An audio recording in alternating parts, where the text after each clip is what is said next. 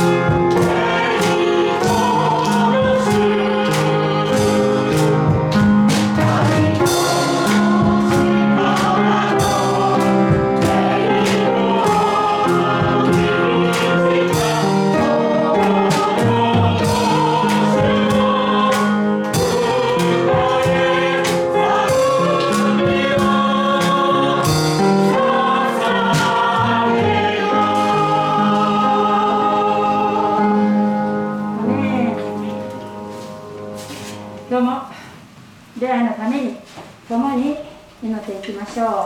またメッセージをセッターサルノマキム先生のためにも一緒に祈っていきましょう。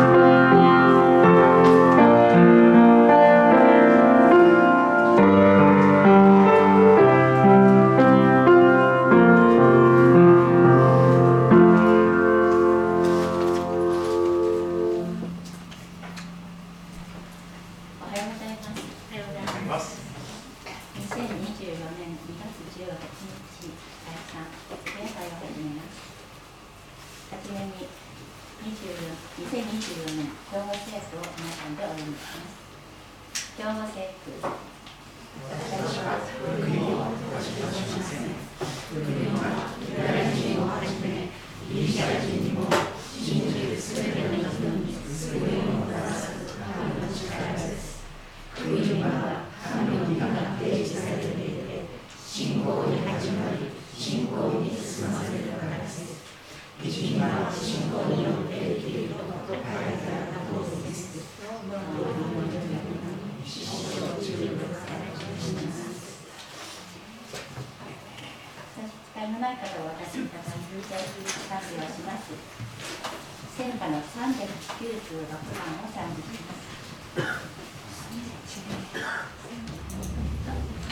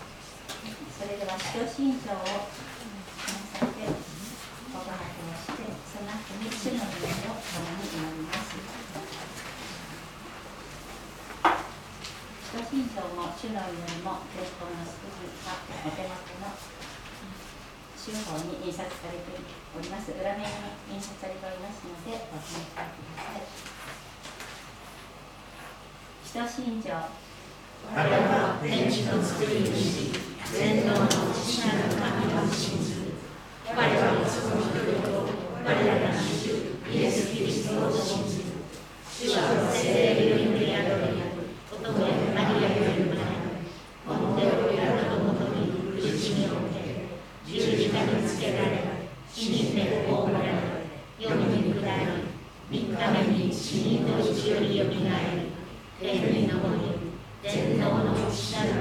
義に立ちたまえ。出来事や本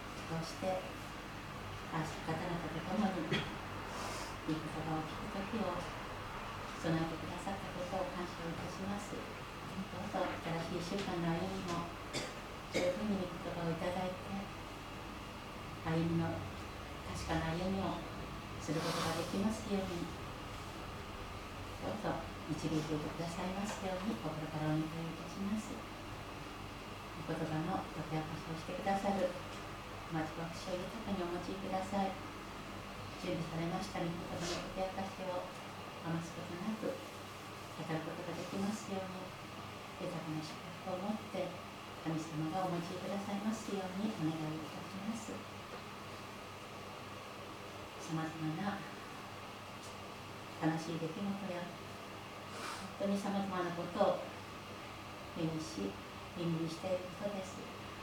どうぞ神様、能登半島を憐れんでくださって、被災された多くの方々を慰め、励まし、助けを与えてください。まだまださまざまなことが解決されていない一人一人のように慰めと助けがありますように、どうぞ一日も早く十分な住まいに移ることができるように、生活のすべてに必要なものが慎重に機能しますように、そしてどうぞ多くの方々の助けが十分にありますように、行政の助けが十分にありますように、皆様の助けに導いていてください。よろしくお願いいたします。世界中の戦争や争いのあるところに神様がどうぞお願いいただきますように、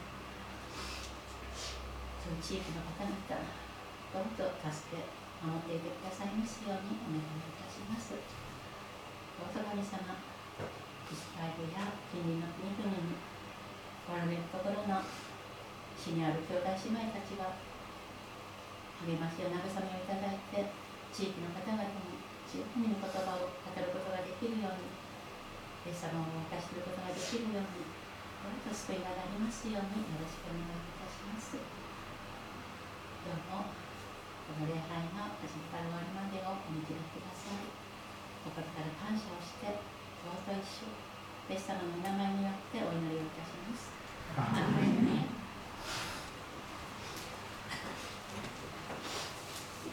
賛美をします。賛美歌ごひゃくにじゅうきゅうばんをお願いします。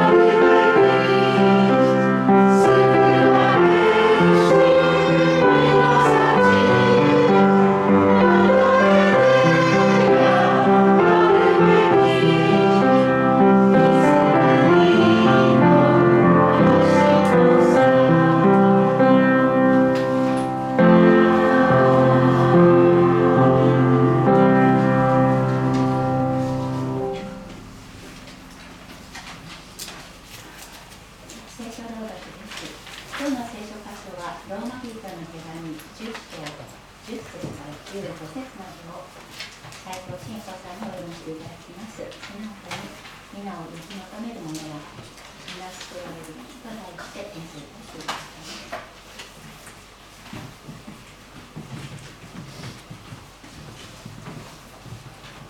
たね。聖書、聖書を読み出します。ローマ人への手紙じゅっしょうじゅっせつからじゅうごせつ。人は心に信じて義と認められ、口で告白して救われるのです。聖書はこう言っています。この方に信頼する者は誰も失望させられることがない。ユダヤ人とギリシャ人の区別はありません。同じ主がすべての人の主であり、ご自分を呼び求めるすべての人に豊かに恵みをお与えになるからです。主の皆を呼び求める者は皆救われるのです。しかし、信じたことのない方をどのようにして呼び求めるのでしょうか。聞いたことのない方をどのようにして信じるのでしょうか。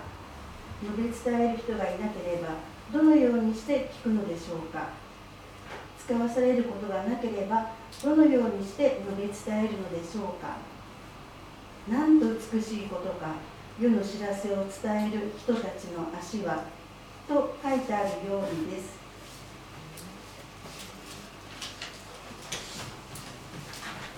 おはようございます。おはようございます。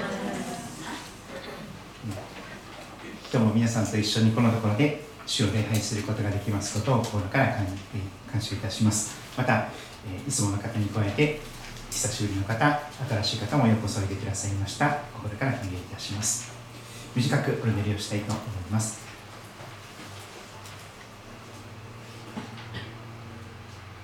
すべて疲れている人、重荷を負っている人は私のところに来なさい。私があなた方を休ませてあげます。主イエスキリストの父なる神様、にがつのだいさんしゅじつにちようび、今日この場所にあなたが呼び集めてくださったことをありがとうございます。主をお語りください。しもべは聞いております。聖書のことがよくわかるように、私たちの心の目を開いてください。心の耳を開いてください。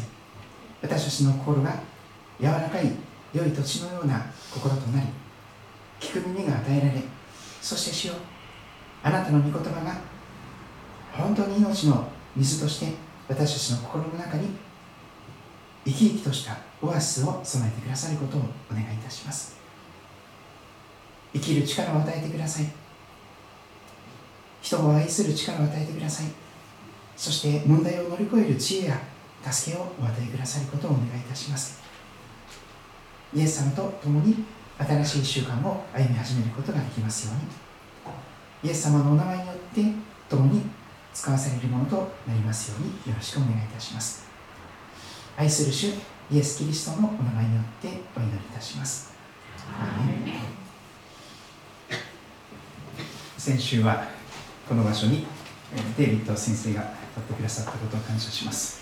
後からビデオで見ますとですね、これがなんかすごく役割を果たしてない周りにも背が高くてですね、上からそのはい、そんな状況がありました。私はあの車でよんじゅっぷんぐらいのところにあります吉川福音教会というところでメッセージを書き出していただきました。えー、寺田先生ご夫妻がさんじゅうはちねんまえに開拓を始めた、えー、吉川市でその当時初めての教会の働きがさんじゅうはちねん経って、そして今キム・キョンモ先生という方がですね、えー、それを受け継いでおられるのですが、えー、行ってまいりました。ぜひあの選挙区の中では一番近い教会なので、えー、今いろんなお申し合いができたらなと思っております。さて、えー、今日はちょっと語呂合わせのような面白い題になっております。皆を呼び求める者は皆救われるという、これ新改訳にせんじゅうななでそうなってしまったんです。皆というのは神様の名前ですね。皆を呼び求める者は皆救われるイエス様のお名前を呼び求める者は全員誰でも救われるということを今日一緒に分かち合っていけたらと思っております。えー今私たちがローマ人への手紙を読み進めておりますが、そこにはパウロという人物が書いたその内容が記されております。パウロ先生はイスラエルの人です。ユダヤ人です。今世界中から非難を受けているようなそのイスラエルですね。その中でパウロ先生が真剣な疑問を持ってしまった。本来聖書は本来神様の祝福はイスラエルに約束されているのではないのか。それなのにイスラエルはまだ救われていないかのような状況がある。どうしてなんでしょうか神様、なぜですか神様と同胞のイスラエルがまだ救われていない理由を神様に尋ねました。そしてみっつの答えが与えられたようであります。ひとつめはローマのきゅう章に記されていましたが、神様の御心によるのだというその答えでした。神様は御心のゆえにイスラエルをかたくなにされて聞く耳がない。神の主権の中で計り知れない神様の主権の中でイスラエルがかたくなにされているのだと言われておりました。いやイスラエルだけではありません。世界中のすべての人は頑固でしょう。私も頑固ですし、妻もかなり頑固だと思いますし、息子もかなり頑固だと思います。さんにん揃って頑固なんですね。ですからあのそこの牧師館で結構いろいろと思っているんですけども、はい、あの皆さんもですね、私はそんなに頑固じゃありませんと言うかもしれませんが、相当頑固だと思います。聞く耳がない。もう私がこうなのと思ってしまえば、そのもうそのことを他のことを言われてもそれに聞きしたい余地はありませんみたいなことがあるかもしれない。イスラエルはそういう私たちの代表なんです。本当にうなじの怖い痛みと言われます。うなじというのはこの首筋ですね。ですからすいませんでした、ごめんなさいと言えない人絶対に謝れない人がユダヤ人、イスラエル人、私たちの姿であります。でもそれは神様の御心によってそういうふうに頑固に固くなにされたのだというんです。それだけが語られているのかというとそうではなくて、今度は真逆のことをパウロは語り始めます。今読み進めていますじゅっ章のあたりがそうですけども、イスラエルが不信仰だからというのです。イスラエルは信仰によってではなく行いによるかのように義を追い求めてしまった。その結果不信仰によってつまずくべきしてつまずきの石につまずいてしまった。イエス様につまずいてしまった。本当に熱心だけれども方向がずれていた。一生懸命だけれども反対方向に向かって突っ走っていた。神様の義ではなくて自分の義を追求していた。だからイスラエルが不信仰のゆえにまだ救われていないのだとパウロは人間の責任を問うていきます。そうですね、全て神の御心によるのであって、生まれる前からあのそういうことが定められているとすれば、私たちのレスポンス、応答は必要ないのかということになりますが、そうではありません。私たちが自分の責任において神様の御言葉を受け入れるのか受け入れないのか、そのことが問われています。そしてやがてじゅういっ章でパウロが語り始めますが、異邦人が先に救われています。異邦人というのはイスラエル以外の人たちですね。でもそのことによってイスラエルが妬み始めるわけです。それを妬んだイスラエルも後からやがて救われていく。結果的にユダヤ人も異邦人もユダヤ人もギリシャ人も全ての人が皆救われていく。それが神様の壮大なご計画なのだというのです。人間の妬みでさえも用いられるのであります。人と自分を比較すること、比べることは日常三時でありましょう。そして幸せそうな人を見ると妬ましくて仕方がないという人が多くいらっしゃいます。しかし誰もが実は幸せではないのです。誰もが心の中では幸せではない。幸せそうなふりをしているだけなんです。見せかけているだけ。羨ましがられるために一生懸命私は幸せなの、こんなに幸せなのよとアピールしているけど全然幸せじゃないということがあります。イスラエルは私たちの姿であります。そして今日ぜひ見たいのですけども、えー、先々週の御言葉から少し振り返ってみたいと思います。えー、私ローマ人への手紙じゅっ章のはち節あたりから、えー、振り返ってみたいと思います。とても素敵な、とても素晴らしい甘い御言葉の、えー、響きがあります。ローマのじゅう章はち節、では何と言っていますか？御言葉はあなたの近くにあります。神の言葉は、御言葉はあなたのそば近くにありますよ。あなたの口にありますよ。そしてあなたの心に御言葉はありますよ。それは神の言葉であるイエス様のことであります。イエス様はあなたのそば近くにいらっしゃる。孤独の隣にいらっしゃる。そしてあなたの口にあり、あなたの心にあり、あなたの悩みや苦しみやその全ての思いをよく一緒に味わってくださっているというのであります。これは私たちが述べ伝えている信仰の言葉、福音の言葉のことですとパウロは紹介していました。そしてきゅう節、そして今日のじゅう節と続く言葉が出てきます。なぜなら、もしあなたの口でイエス様が主です、イエス様が神様です、イエス様が救い主ですと告白し、あなたの心で神様はイエス様を死者の中からよみがえらせたと信じるなら、あなたは救われるからですと、とても大切なことを語っております。聖書こんなに分厚いのですけれども、じゃあ一体どうやったら救われると聖書を教えているんですか？簡単に言えばどういうことなんですか？信じたら救われますということが言われております。そして同じようなことが今日の じゅう, じゅう節に出てきますが、人は心に信じて義と認められる、神様の前に罪なしと認められる、正しい人が義人だと認められている、それは信じることによってというのです。口で告白して救われる。今あの中学生あたりもですね、えー、この勉強していると思います。宗教改革、何が行われたのか、聖書からずれてしまっていた当時の教会の中で、信仰によって義と認められると聖書は書いているじゃないのか、行いによってではない、お布施によってではない、免罪符によってでもない、信仰によって信じるならば神様の前に義と認められるのだ、それが聖書の教えだということを再発見したんです。聖書の真理を再発見したのが宗教改革であります。マルチン・ルター、カルバン、ツビングリ、いろんな方々が後に続きました。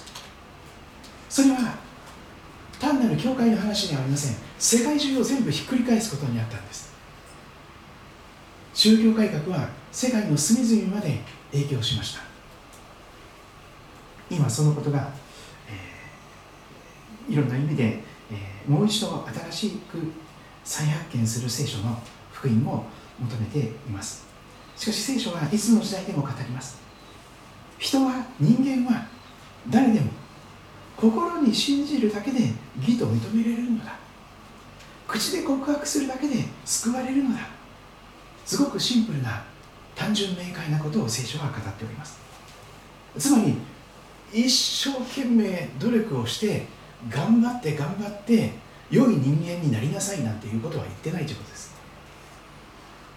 世の宗教の人はあのそれをやっぱり考えますよね。何か不幸なことが起こってきたりするとですね、なんか運が悪いとかですね、何かこうなんかこう厄除けをしなきゃいけないとか言ってですね何かどっかに行ってお祈りしてもらうことを考えるかもしれませんが、しかしそのような形で人間的な熱心さの中で頑張らなくてもよい、ただその素直に自分の姿を認めて、自分は自分で救うことができない、自分で自分を救えない、だから救い主が必要です、だから神様必要なんです、神様助けてとイエス様を信じて、キリストを信じて、その時に人は義と認められる、救われると聖書は語っております。じゅういち節はそのことを裏付ける聖書の言葉です。聖書はこう言っています。この方、ナザレのイエス、英語ではジーザスと言います。ヘブル語ではイエスース、イエシュア、イエシュアという方がメシアなんだと、その方に信頼する者は誰も質問をさせられることがない。パウロは少し前に引用していた言葉に少し言葉を加えまして、誰もという言葉を付け加えてこれを語ります。この方ナザレのイエス様ジーザスに信頼する者は誰も質問をさせられることがない。パウロは今日まず語りたいのは、皆、誰もということです。すべての人がということです。じゅうに節、同じようなことが出てきます。ユダヤ人とギリシャ人の区別はない。救いにおいてユダヤ人とギリシャ人の区別ありません。同じことなんです。ユダヤ人も信じれば義と認められるんです。イエス様、メシアと。異邦人も全く同じです。信じるだけで義と認められて、すべての罪に許されて神様の子供とされる、すべての祝福を受け継ぐことができる、そういう身分になれる。それはすべて信仰にかかっています。ユダヤ人とギリシャ人の区別はありません。同じ主がすべての人の主であり、昨年秋にビデオでつないであのブラジルの浜田健先生がここで語ってくださいましたね。同じ主がすべての人の主、ブラジル人であろうと日本人であろうとに世さん世であろうといろんな人がいますね。同じ主がすべての人の主なんです。ご自分を呼び求めるすべての人に豊かに恵みをお与えになる。主の皆を呼び求める者は皆救われる、皆を呼び求める者は皆救われるのですとパウロは語ります。本当に単純なんですけど、一番難しいことかもしれません。でもただ信じるだけです。ただ信頼するだけです。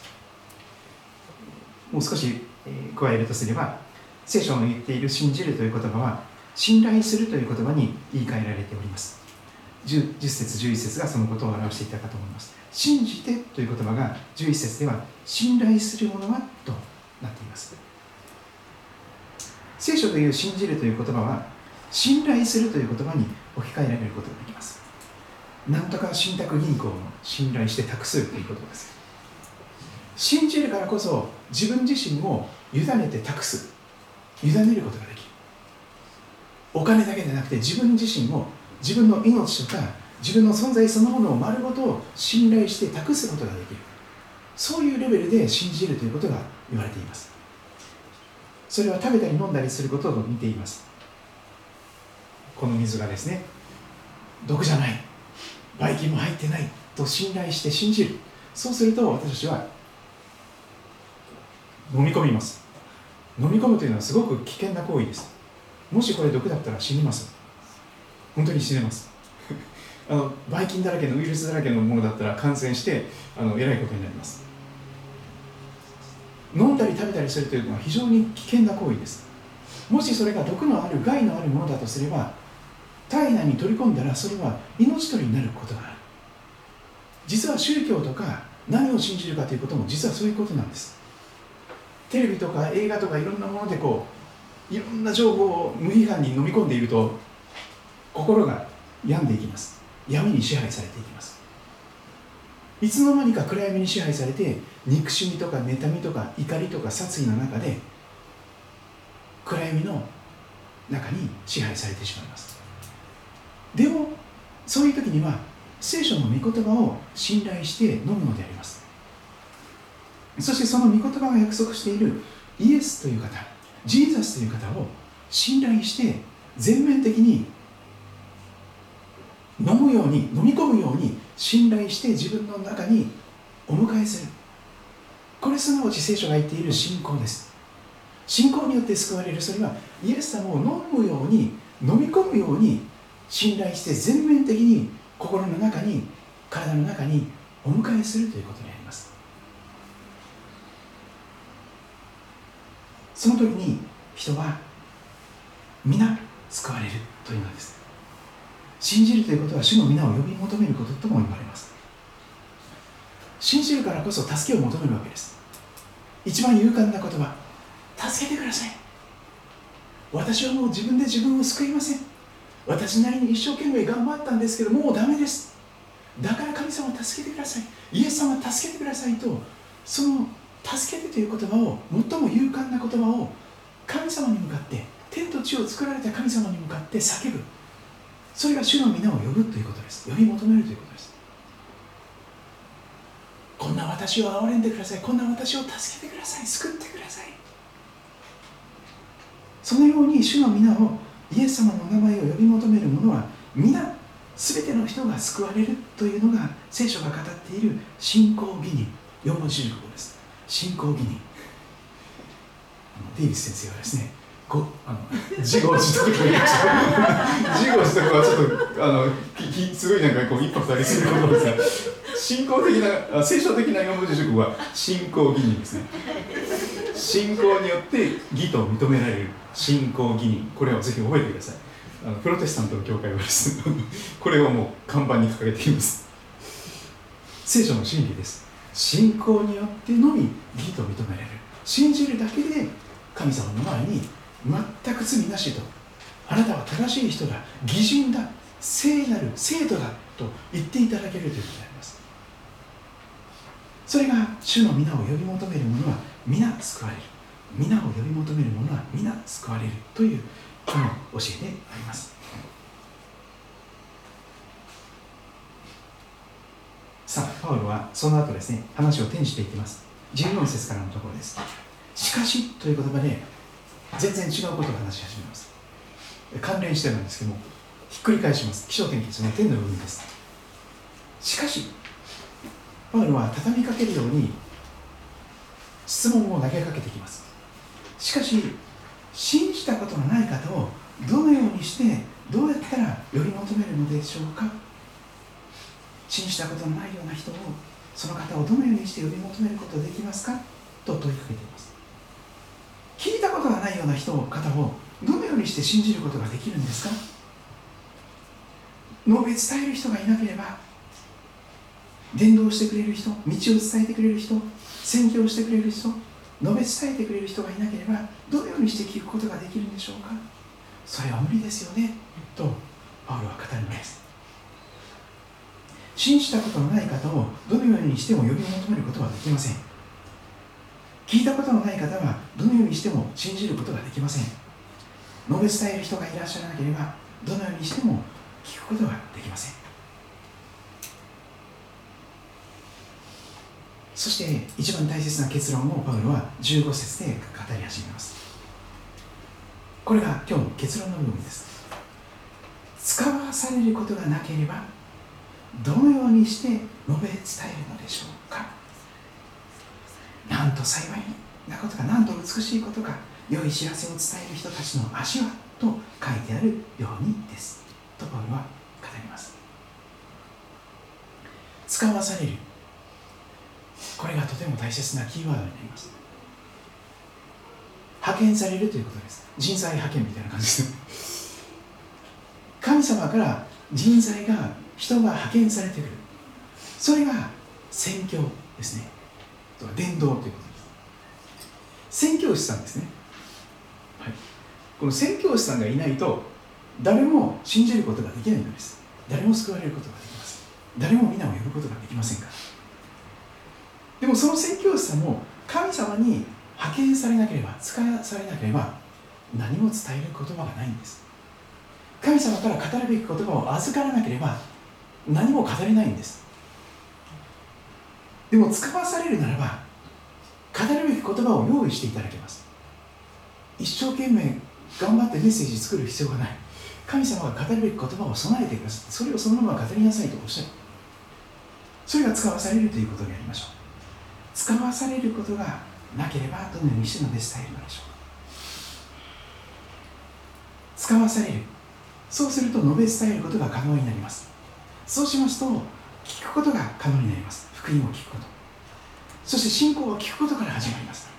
聞かなければ信じることはできません。でも聞くことができたならば信じることもできるようになります。そして信じたならば主の皆を呼び求めることもできます。ああ、イエス様という方がメシアなんだ、本当のキリストさんなんだ、分かった、じゃあイエス様を呼び求めるよ、イエス様こんな私を助けてください、救ってください。そのものは皆救われるというのであります。皆さんのそれぞれの過去を振り返ってみていただきたいんです。の信仰を持たれた方、あるいは洗礼を受けられた方、どんなふうにしてそのような信仰に導かれたんでしょうか。必ず誰かが使わされてきたと思います。あなたのそば近くに必ず誰かが述べ伝えてくれたと思います。必ず誰かが聞くべきメッセージを語ってくださったと思います。そしてだから信じることができた、だからイエス様のお名前を呼び求めて救われたということになっています。これ全ての人がそうなんです。私もそうでした。もう不思議としか、もう奇跡としか言いようがないんですけど、私当時四国の高知県というところに住みました。南国土佐よさこい祭り、この前あの越生に行ってですね、梅祭りに行ったらですね、そこでも高知のよさこい祭りが流れてきてですねあ、そうなんだ、全国的に有名なんだと思って、なんか鳴子踊りですね、鳴子で鳴子を持って踊ってました、ね、あの土佐の高知の播磨橋の近くで生まれたそうです有里産婦人科とかいうところで生まれたらしいんですけども、えー、そんなところで生まれたんですよ。もう偏僻ですよね、地方の田舎ですよ。あの時が時ならば、あの流刑地のようなところですね島流しのようなところです。もう山と海に囲まれて、ね、何もないところ、猫の額のような平野しかありませんからねでも二期作できますから、あのお米はたくさん取れますでもそういう四国の高知県 の, その当時高知市というお城があるところの真横に南国州というところがあるんですけど、そこに私住んでいたんですね。そこにフィリピンからなぜか留学生が来ました。フィリピンからレガラド・レイモンドという名前のですね、あのフィリピンの人がですね、日本に来てまず半年間東京で日本語を学んで、そしてその偏僻な四国の高知県の南国市に来たんです。奇跡としか言えない。しかもそれが、彼がクリスチャンだったんですよ。カトリックからプロテスタントにボーンアゲインを体験したクリスチャンでした。新しく生まれる、聖霊によって新しく生まれるということを体験して、本当に初めの愛を知った人、本当に歌わずに折れないその喜びを体験したクリスチャンでした。彼が私のところに来たんです。で、寮で隣の部屋になっちゃった。で、私その人の留学生のお世話係になりましたけどね、あの避けようがなくなりました一緒に食事に行くわ、一緒に勉強をするわ、一緒に学校に行くわ、ほぼ四六時中一緒にいました。その中で彼が、野町君、罪を持ったままだと天国に行けんだね、けどこの聖書にね、イエス様という方が書いてあるよ、ジーザスはね、野町君のために十字架で身代わりに死んでくれたが、それで死んだだけじゃなくて蘇って今も生きておられるよ、このジーザスがキリストだよ、メシアだよ、このイエス様を信じると野町君の全ての罪が許されて天国に行けるパスポートを与えられるし、神の子供にされるよ、ぜひイエス様を信じて。もうくどいぐらいになりましたもういいです、いいです、もう分かる、もういい、もういいから、それいろいろ、もう聖書のこと話そうとしてところがですね、もう彼ですね、燃えてしまってですね、あのボーンアゲインという本があるんです。ウォーターゲートのごじ事件の本があってですね、それを読んですごく燃やされてですね、野町君という人に何とか伝道したいという伝道スピリット、その急励の思いが与えられてですね、で、あの高知の教会を訪ねてですね、日本の、そしてえー、ある教会に行ってですね、そしてあの隣に、私の部屋の隣に野町という人がいますから、この野町君のために皆さん祈ってください、救われるように、洗礼を受けるように祈ってくださいとか言ってですね、なんか教会で祈られてたんです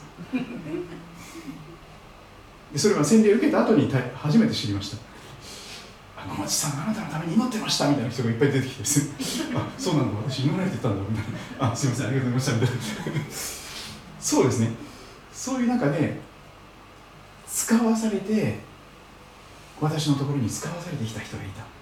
その人が述べ伝えてくれた。だから聞くことができた、信じることもできた、そして主の皆をより求めて救われたんです。本当にすごいことです。しかしパウロは語ります。信じたことのない方をどのようにして呼び求めることできますか？絶対無理ですよね。聞いたことのない方をどのようにして信じるんですか？無理なゲームですよね、無理ゲーですよね。述べ伝える人がいなければどうして聞くんですか？絶対無理ですよね。でも使わされることがなければ誰も述べ伝えることはできません。でもなんと美しいことか、良い知らせを、福音を、グッドニュースを、ベストニュースを伝える人たちの足は。今日の結論はですね、皆を呼び求める者は皆救われます。それはもう聖書の真理です。けれども、しかし皆を呼び求めて救われるためには、誰かが使わされて福音を述べ伝える、そういう人が必ず必要なんです。そういう人いなければ誰も救われないんです。日本という国はあのすごく伸びしろのある国です。伸びしろってあのよく言われてますよねあのだって日本のクリスチャンの人口分かりますよね。 いちパーセントぜん後です。ある方は いってんごパーセント というかもしれませんが、まあ、ひゃくにんいたらひとりかふたり弱クリスチャンがいるという、そういうレベルです。この杉戸町だけでもよんまんすうせんにんの方々がいらっしゃいますが、教会に集まっていらっしゃってイエス様を信じておられるのはわずかな いちパーセントぜん後の人たちでありましょう。 きゅうじゅうきゅうパーセント の方がまだイエス様を聞いたことがない、見たことがない、聞いたことがない、述べ伝える人に会ったことがない。私たちはあどのようにしたら使わされて福音を述べ伝えることができるようになるのでしょうか。そのことをぜひ今日は旧約聖書のイザヤ書を開いて味わっていきたいと思っております。えー、聖書をお持ちの方はですね、旧約聖書の中にイザヤという人物がクリスマスから遡ることななひゃくねんぐらい前に、紀元前今からもうさんぜんねんぐらい前に書いたイザヤ書という書物があります。あの司会者本とかで出てきた本の中にもイザヤ書がありましたが、イザヤ書のろく章というところを開いていただけたらと思っております。イザヤ書ろく章のいっ節からはち節、ちょっとあの慣れてない方のためには慣れている方がちょっと手伝っていただけたらと思います。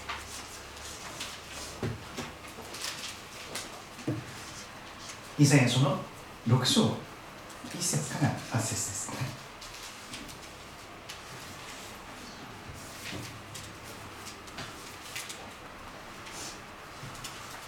預言者と言われます。神様からの言葉を預かって語る、その預かって語る預言という言葉を使います。預言者イザヤろく章のいっ節を見ると、非常に大きな悲しい出来事が起こったようです。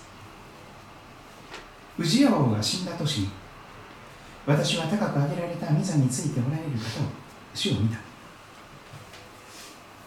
当時のその王様が亡くなった年に、イザヤは高く上げられた御座についておられる主を見てしまいます。意図高きところにおられる天と地を作られた神様も見てしまうのです。そして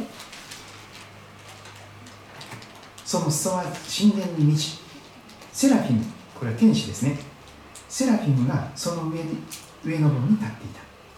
彼らにはそれぞれむっつの翼があり、ふたつで顔を覆い、ふたつで両足を覆い、ふたつで飛んでいて、互いにこう呼び交わしていた。聖なる聖なる聖なる万軍の主、その栄光は全地に満ちる満ちる。聖なる聖なる聖なる万軍の主、その栄光は全地に満ちる。その叫ぶ者の声のために敷居のもとには揺らぎ、宮は煙で満たされた。神様の清さに触れてしまう預言者イザヤがいます。そうです。聖書の語る神様という方は本当に聖なる方です。暗いところが一つもない方です。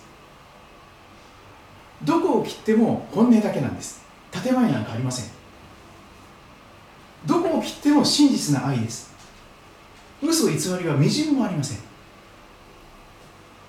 神のうちには暗いところが少しもないと言われます。後ろめたさとかその暗いものは一切ありません。人間と一番違うところです。人間は見事に本音と建前を使い分けますよね。心の中ではなんか煮えくり返っていてもですね、顔はにこやかにスマイルポーカーフェイスをしてですね、あのなんか元気な挨拶をそつなくできる。しかし神様はそういう方ではありません。神様は聖なる方で、聖なるという意味は表裏がないというふうにも解釈できるでしょう。どこにも汚れがない、本当に清くて美しい方であります。ばい菌も一切ついていないような、本当に清さに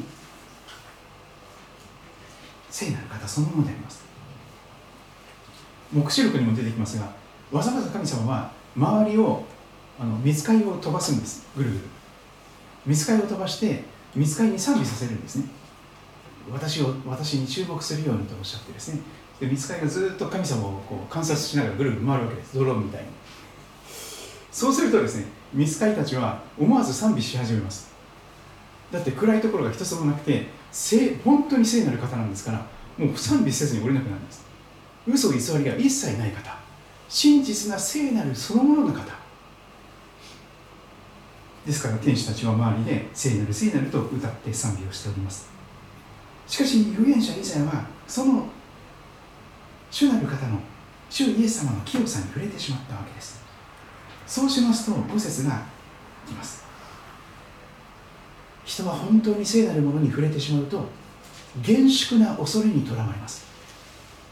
もしも皆さんが厳粛な震えるような恐れを体験したことがないとすれば、まだ本当の意味でイエス様を体験なさっていないかもしれません。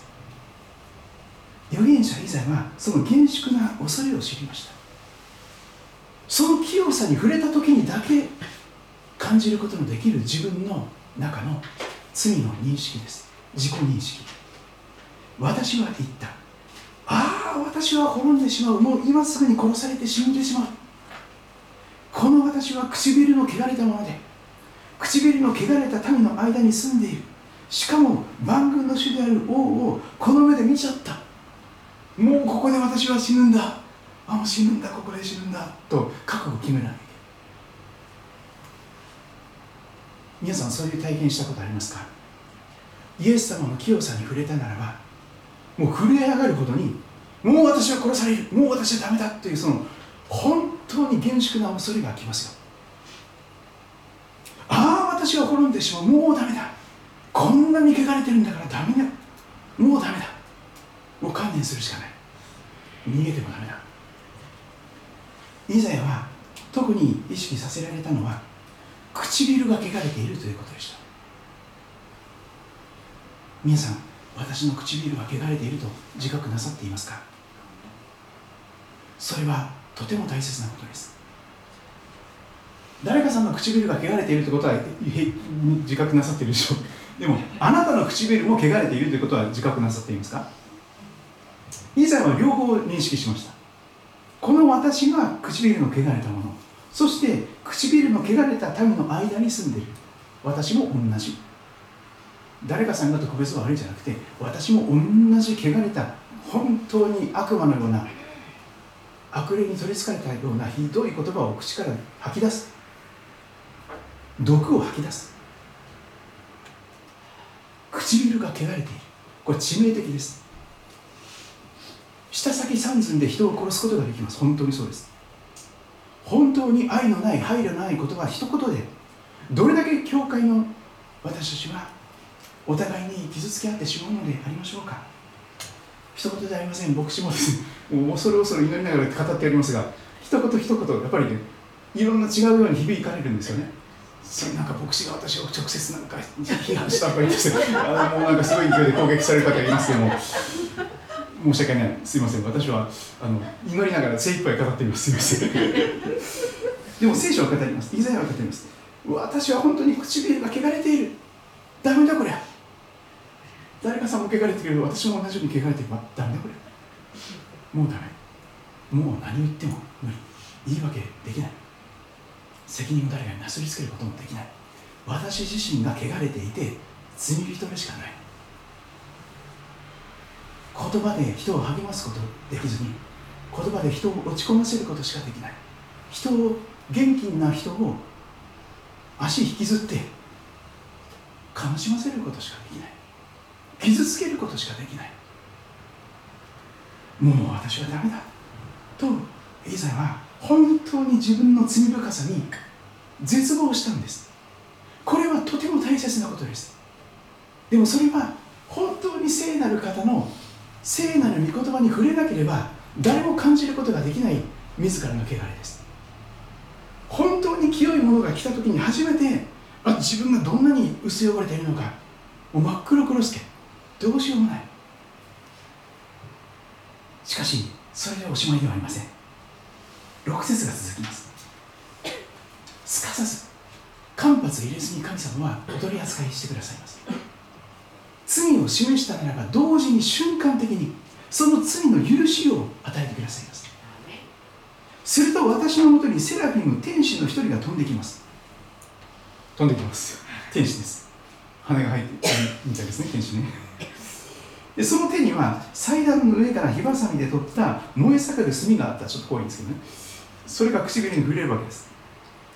やけどするわけではありませんでした。たらこ唇になるわけではありません私の唇にその燃え盛る炭が、祭壇で聖なる生贄が捧げられて、その全焼の生贄の中でのその炭、燃える炭が、それを十字架の上でやがて全焼の生贄として捧げられるイエス様ご自身のそのお体や血を表すような炭であったと思います。